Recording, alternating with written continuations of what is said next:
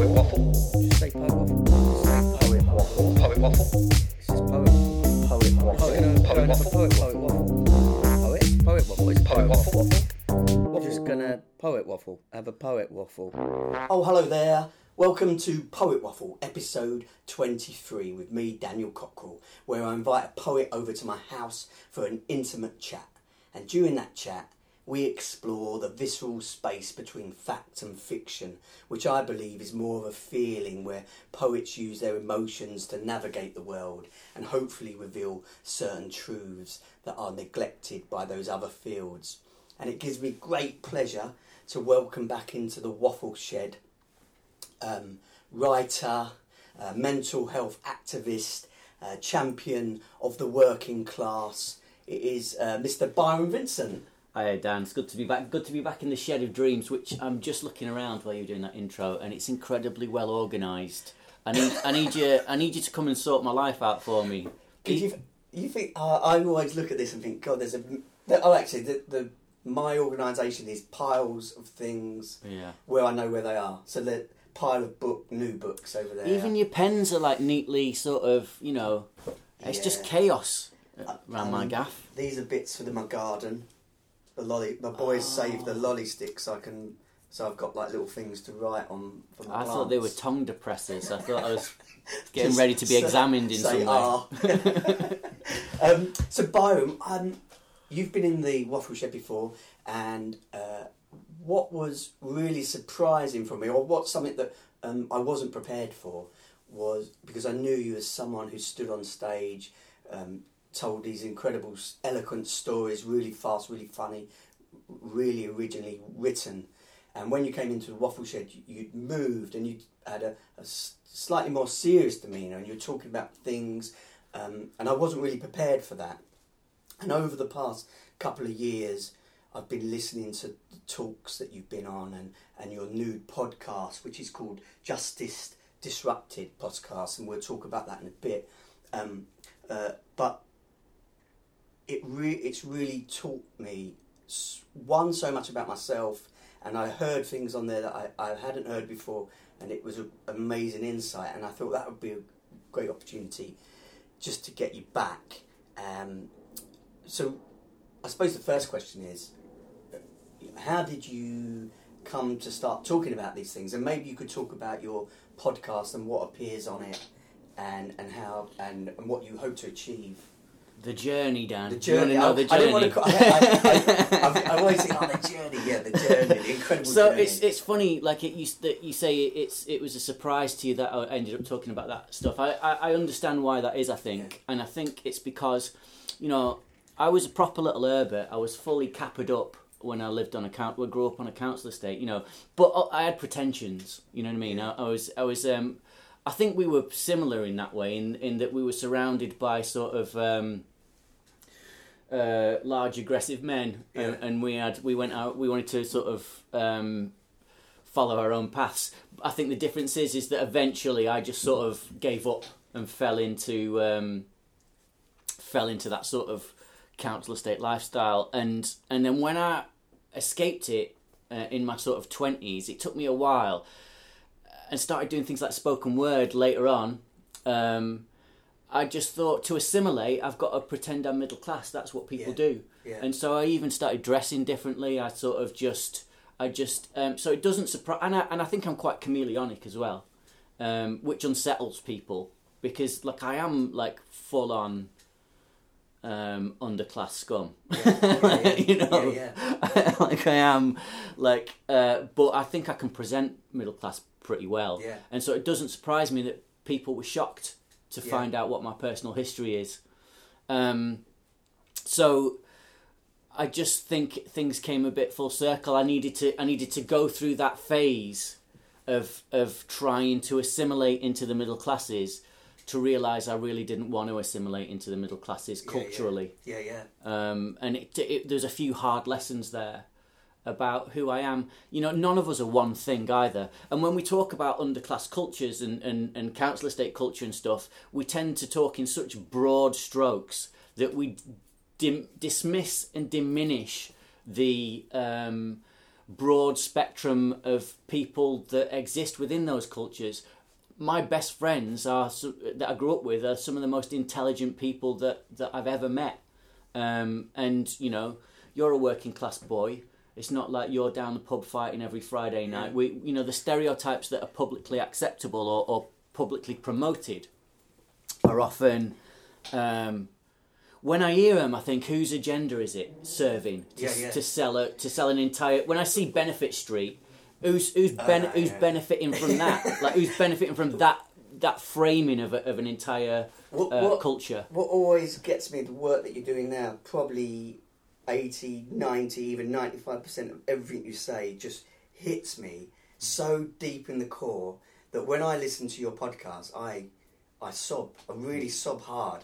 And when you talk about that idea of moving from working class to middle class, I did exactly that, and when I found myself in that middle class, even though I had pretended and played the game, there was a point I reached, I thought, I just don't like it here. Yeah. And then when I tried to go home, I'd moved so far in I didn't belong there either. I was in this no man's land, and that really, I hate that. Yeah. I hate what I did to myself to get out of...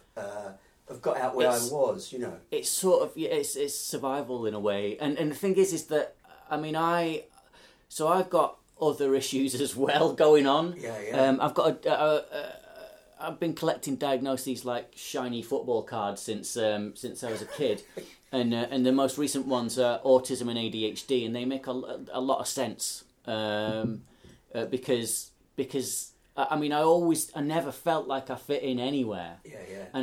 And so, I've been looking at that and analysing it and wondering that if that's about class, about transitioning through classes, or whether it's this other thing. And I don't know. But there is certainly. I mean, my best friend is hi Kerry, is doing really well now as a grown up, and she grew up underclass with a in a difficult situation, care scenario, very problematic stuff going on, and she's doing great, and she's another one who presents really like middle class. She does that really well.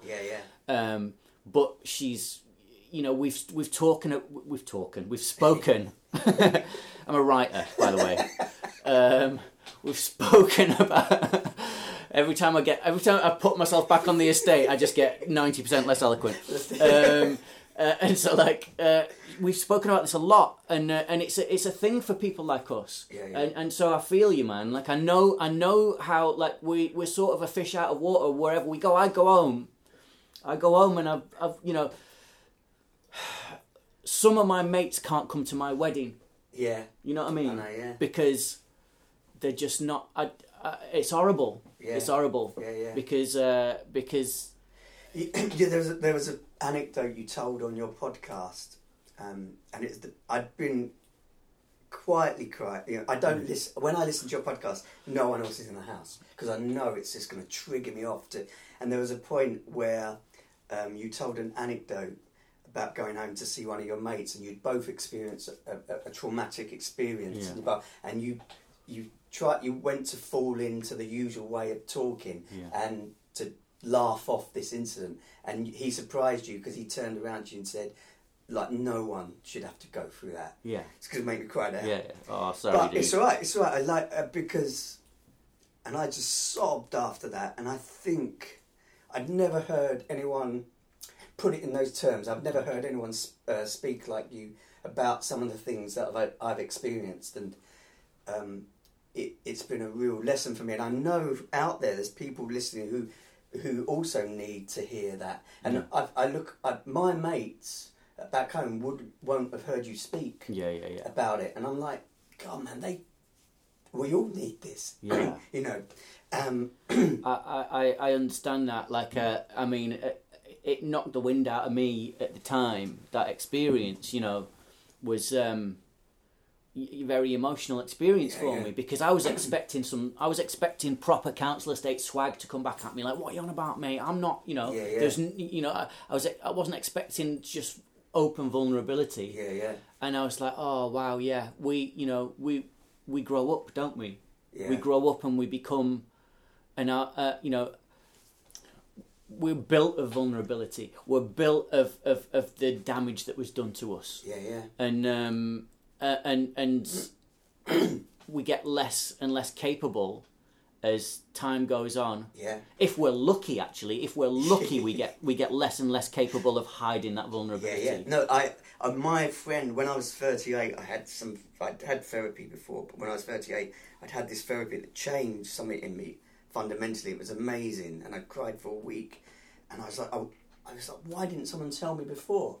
And my friend said to me, because actually you're so lucky that you got found out so early. And I was like, yeah, I was, because I could have still been there. Yeah. And if we're lucky that we find out those things that move us forward, and I can't get a proper job, and I always look at people doing just normal jobs, stacking shelves and things like that. I think, God, man, what's wrong with me? Yeah, why can't I do this? And I think they're doing it, sure. And it's a really hard thing that I still can't come to terms with.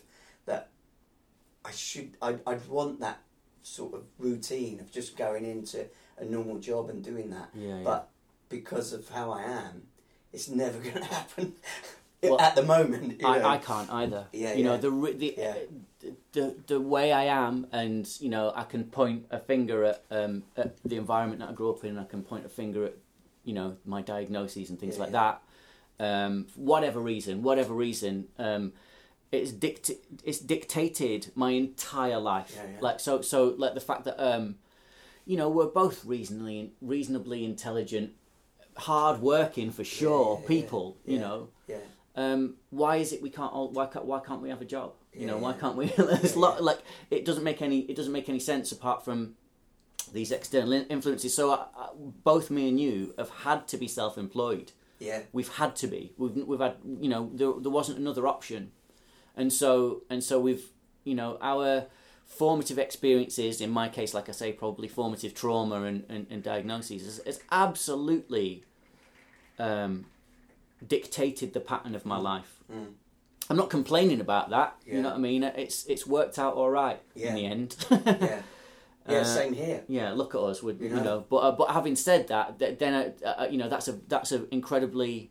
Then I look at some of my mates and I'm like, like they have everything cognitively and more than me. Yeah. And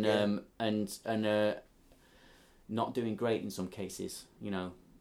Not doing great at all. And then it makes you wonder. You think, God, how did we do it, or how did my path is just full of luck? Yeah, and not by my own making. I don't think. I probably charmed my way through life. Yeah, yeah, big time. Yeah. And then I got to a point where I couldn't do that anymore, and I'd be like, because I start to have to be honest with yourself, and you're like, okay, and then suddenly.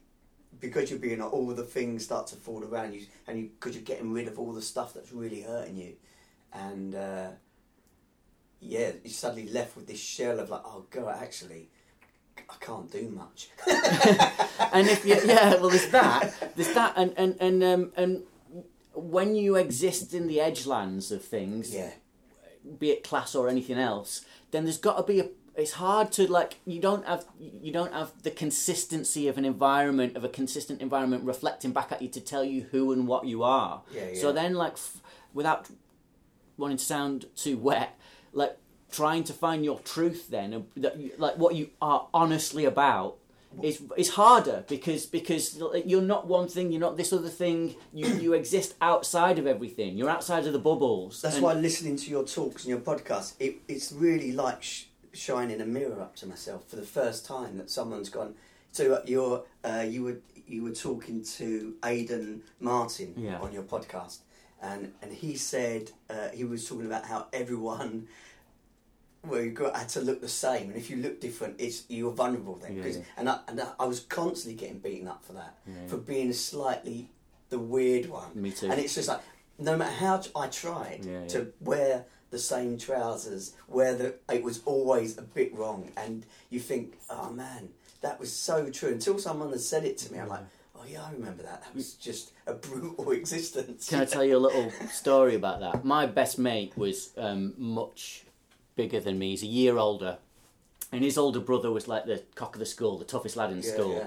So, and he was like, they were the two brothers were they were tall and athletic, and I was just this weird little runt. Yeah, yeah. Now my best mate growing up, we were like brothers. Like I you know, I love him. I love him to pieces. He's a smart lad, but he's a big lad, and I was just so. I was so weird. I'm going to try and swear less on this podcast because I looked through him the other day and I saw that mine was the only one with a warning on it. No, do you know why? Because I wasn't sure because I'd only started out doing the podcast. I wasn't sure if it was okay whether I should put something because I didn't want people sitting in the car listening to it. Yeah, kids in the back. And now it's just like, oh, whatever, because like no one cares. Yeah, I'll try and curb my potty mouth anyway. But so like I used to dress largely because of poverty in my big sister's hand-me-downs. Yeah, yeah. And so, like, I remember, like, so he told me as an adult, not even that long ago, like 5 years ago or something, he's like, he'd come to, I'd knock on his door every day. I'd come and knock on his door, see if he was playing that every day. He'd come to the door, he'd take a deep breath and, like, and steel himself just to prepare himself for what I was wearing, because if I was depending on what I was wearing would mean whether he had to fight or not. Exactly, on a good day. Yeah. So if I and trust me, man, it could have been a purple fedora. Yeah. And like, you know, whatever. Like he'd be like, oh, dude, like dude. That idea of having, I used to hang around with. The rugby boys, because I was small, and if I hung around with them I was safe, and then they'd go on tour every year for a week and for that week it was hell. Yeah. I basically got the shit kicked out for the whole week until they came back, and then I could walk home with them because they lived near me, they probably thought I was an annoying little so and so, but they were kind enough to be like, yeah, come walk with us, it's alright, and no one, if I was with them, no one started on me, so it's a similar thing. Things that can I I don't know when it was, but you spoke to an amazing guy called Sir Harry Burns, and Father Gregory Boyle, and that was the first time I was hanging on every word they said, and it was the first time I heard the term ACEs, and which are adverse childhood experiences. Can you talk a little bit about those, what they might be, and then because there was something that Father Gregory Boyle said that's just stayed with me since I heard that term. That talk, by the way, is on the Community Justice Scotland website, as is the Justice Disrupted podcast, but those two in particular, those two guys are incredibly insightful and interesting. Father Gregory Boyle started a thing called Homeboy Industries, which deals with gang members in a very compassionate way. He's been doing it in East LA since the 90s, and Sir Harry Burns is a senior public health official with some very interesting ideas. So, sorry, what was your question? Your question was... about ACEs. About ACEs, and adverse childhood experiences. So, because until you'd mentioned it, I hadn't heard that term. So ACEs are a means of... testing or examining the relationship between formative trauma and behaviour in later life. So it isn't perfect as a metric, but it's very good. The reason I think it isn't perfect is because they could add some more ACEs, in my opinion. But there's been a lot of studies and the evidence is in, and it's unquestionable. It's not like this is fluff or this is. Rigorous science with many, many, many, many studies behind it. And so, for example, I think there's 10 ACEs all in all, and they can be things like having a parent in active addiction, having a parent who's been to prison, physical or sexual abuse, being there's I can't remember off the top of my head what they all are, but there's 10 that in the original study. And if you have 4 or more ACEs, for example, your chance of growing up to be an addict are increased massively. I think, I can't remember the exact figures, but I think it's like something like you're 5 times more likely to be an addict. You're many times more likely to have diabetes or heart disease. You're many times more likely to end up in prison or be the victim of violent crime. You're many times more likely to have problematic relationships. You're many times more likely to have issues with gambling and alcohol disorder and all kinds of things. What Father Gregory Boyle said on that podcast when he mentioned it, he said, "I don't have any aces." He goes, he said, "I'm fine. Yeah. I could go into any situation. I'm going to be okay because I can cope with most things." And then he spoke about if you have 1 to 2, it's going to be heightened. If you have 3 to 4, and he said 5 to 6, and then he said. And he's a man of God, and he said, "It's made me have to reconsider." And I'm paraphrasing here. It's made me have to reconsider what sin is, or whether sin actually exists. Yeah. And it like blew my head off because I was just like, "That's just an amazing insight from a guy who's hanging around with some of the toughest and most vulnerable people in society, and he's understood that if it wasn't for those." Initial those early bad interactions, these guys probably they wouldn't be there. You've hit the nail on the head. There is that the toughest and most vulnerable people are the like what many people who didn't grow up in a culture that was close to that don't understand is that tough people and vulnerable people are often one in the same, and that you're far more likely to the cultures that produce violent people, those people are more likely to be victims of violence, and it's a cycle.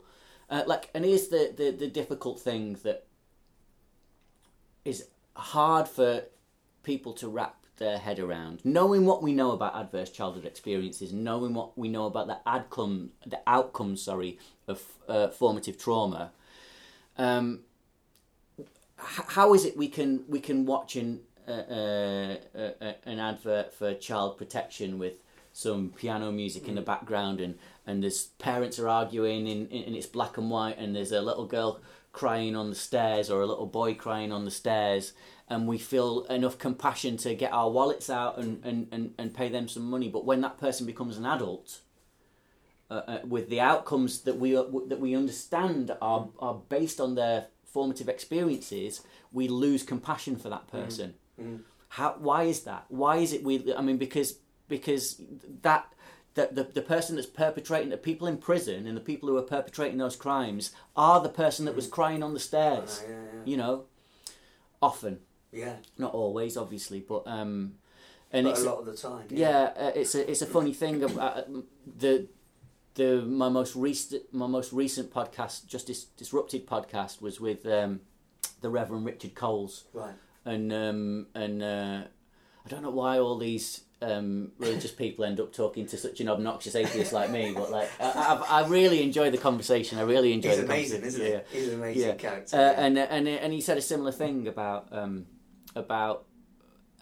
he's done prison work and stuff like that, and it's forced him experience. He said actually meeting Jimmy Somerville was the thing that first, because he's from a tenement in Glasgow and had a tough life and I think that's the thing, isn't it? It's we need authentic relationships built across cultures for people to truly understand each other and engender a little bit of empathy, because without that, vast swathes of the population are lost and left to and forgotten. Yeah, exactly. Just brilliant. I just would advise everyone to go and listen to your podcast. It's the most amazing piece of work, I think, and I don't know how long you feel you're going to go on doing it, but it's been incredibly helpful to me, and I've just loved it. It's been one of the most powerful pieces of work that I've ever heard. Oh, that means a lot, man, because you know what it's like doing this. You're just shouting into the ether, aren't you? I don't ask how many people have tuned in or whatever. I don't want to know. But I generally love it, and I generally I love the people that you've been talking to. And as I said, it's like shining a mirror up into my face that's never been done enough. Like, oh my God, you know, these guys are like me a little bit. And so many things that have been said that have just blown me away and made me feel a bit more, it's okay that that we're all like this. All the people that grew up, how I grew up and how you grew up, we are, you know, it's okay. We're not going mental. Well, I mean, we are, but that's okay. Yeah. It's allowed. And the thing is that it's crazy, right? I mean, I've been working in sort of social justice for a while, and all the working class artists and like, you know, so you've got writers like Kerry Hudson and who else is Darren McGarvey and poets that and now actors and directors we're such a small group that we all know each other.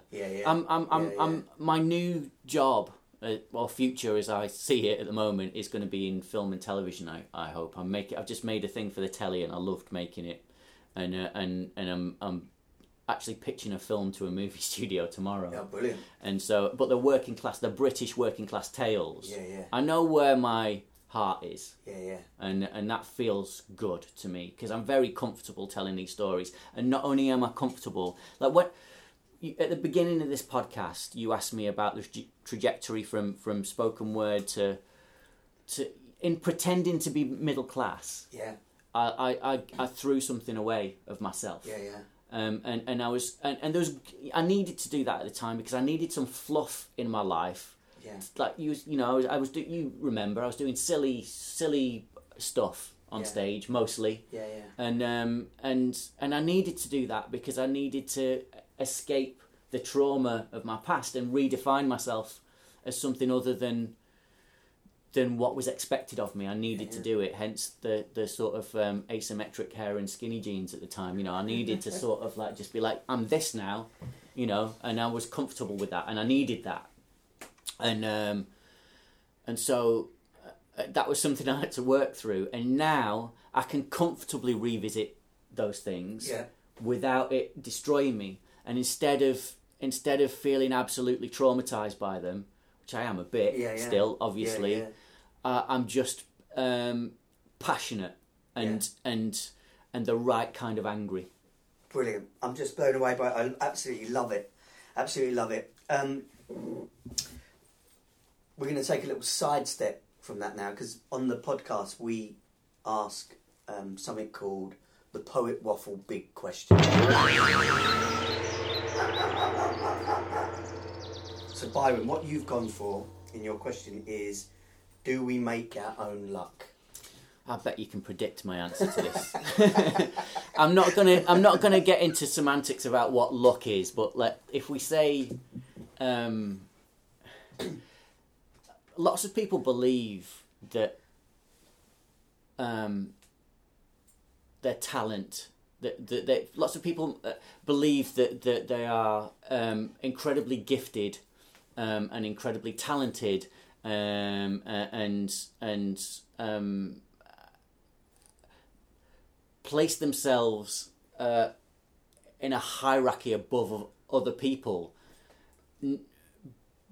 not because they are talented and gifted, but because they are lucky, right? Yeah. And what luck is to like this is a difficult question because hustle works, but we're not all starting the race at the same place. The thing is that if you're a homeless drug addict, which I've been, getting from that place to being clean and in a housing shelter, that is good fortune. You know, that's that hustle is as you know, off my own steam even. You know.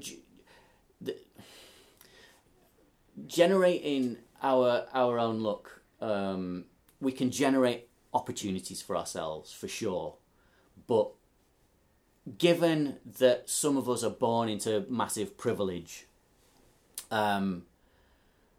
we can't set the bar of what good fortune is or prosperity is the same for everybody. We can't judge everybody. Everybody's finishing line has got to be the same culturally in terms of success, right? Yeah.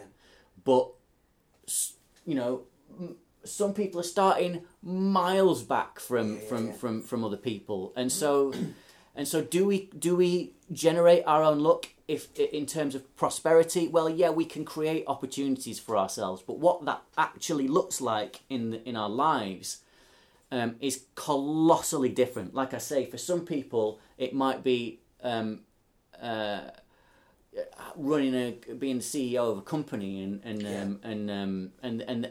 they'll say, I created all my own opportunities. I created my own luck. I worked hard to get here. Yeah, but it's like Trump or somebody like that who a small investment of $5 million from my father. You know what I mean? My thing is like time and, you know, distance. So if I was starting from where I was starting from back in the day. When you're young, it's okay, because every knockdown, you can get back up. But someone who's, let's say they've got a bit more money, and if they have a knockdown, they can take a week off, recharge their batteries, and go, I'm going to go again. If you're not in that position, and then you're having to work a job, and when I was at university and I got there, I didn't realise the other students weren't working 22 hours a week on the Palace Pier. I thought everyone was doing it. And I was like, oh, okay, they're all out snorting up their dad's money. And I stink of donuts. And I think that I didn't realise that until I got out of university. And I started work. I was like, mad, I wasn't in the same position as you guys. People don't understand what financial security offers them. They just think it's stuff. And it is nothing to do with stuff. No, it's not about the stuff. It's about the freedom. It's about money can buy you resilience, like you say. Like if you never have time to recoup, if you never have time to regroup, and especially if you're coming from a history of trauma brought about by poverty or brought about by circumstances that only seem to occur in lower economic households, then. You know, it's not just, you know, stuff isn't going to cure that. Money isn't going to cure that.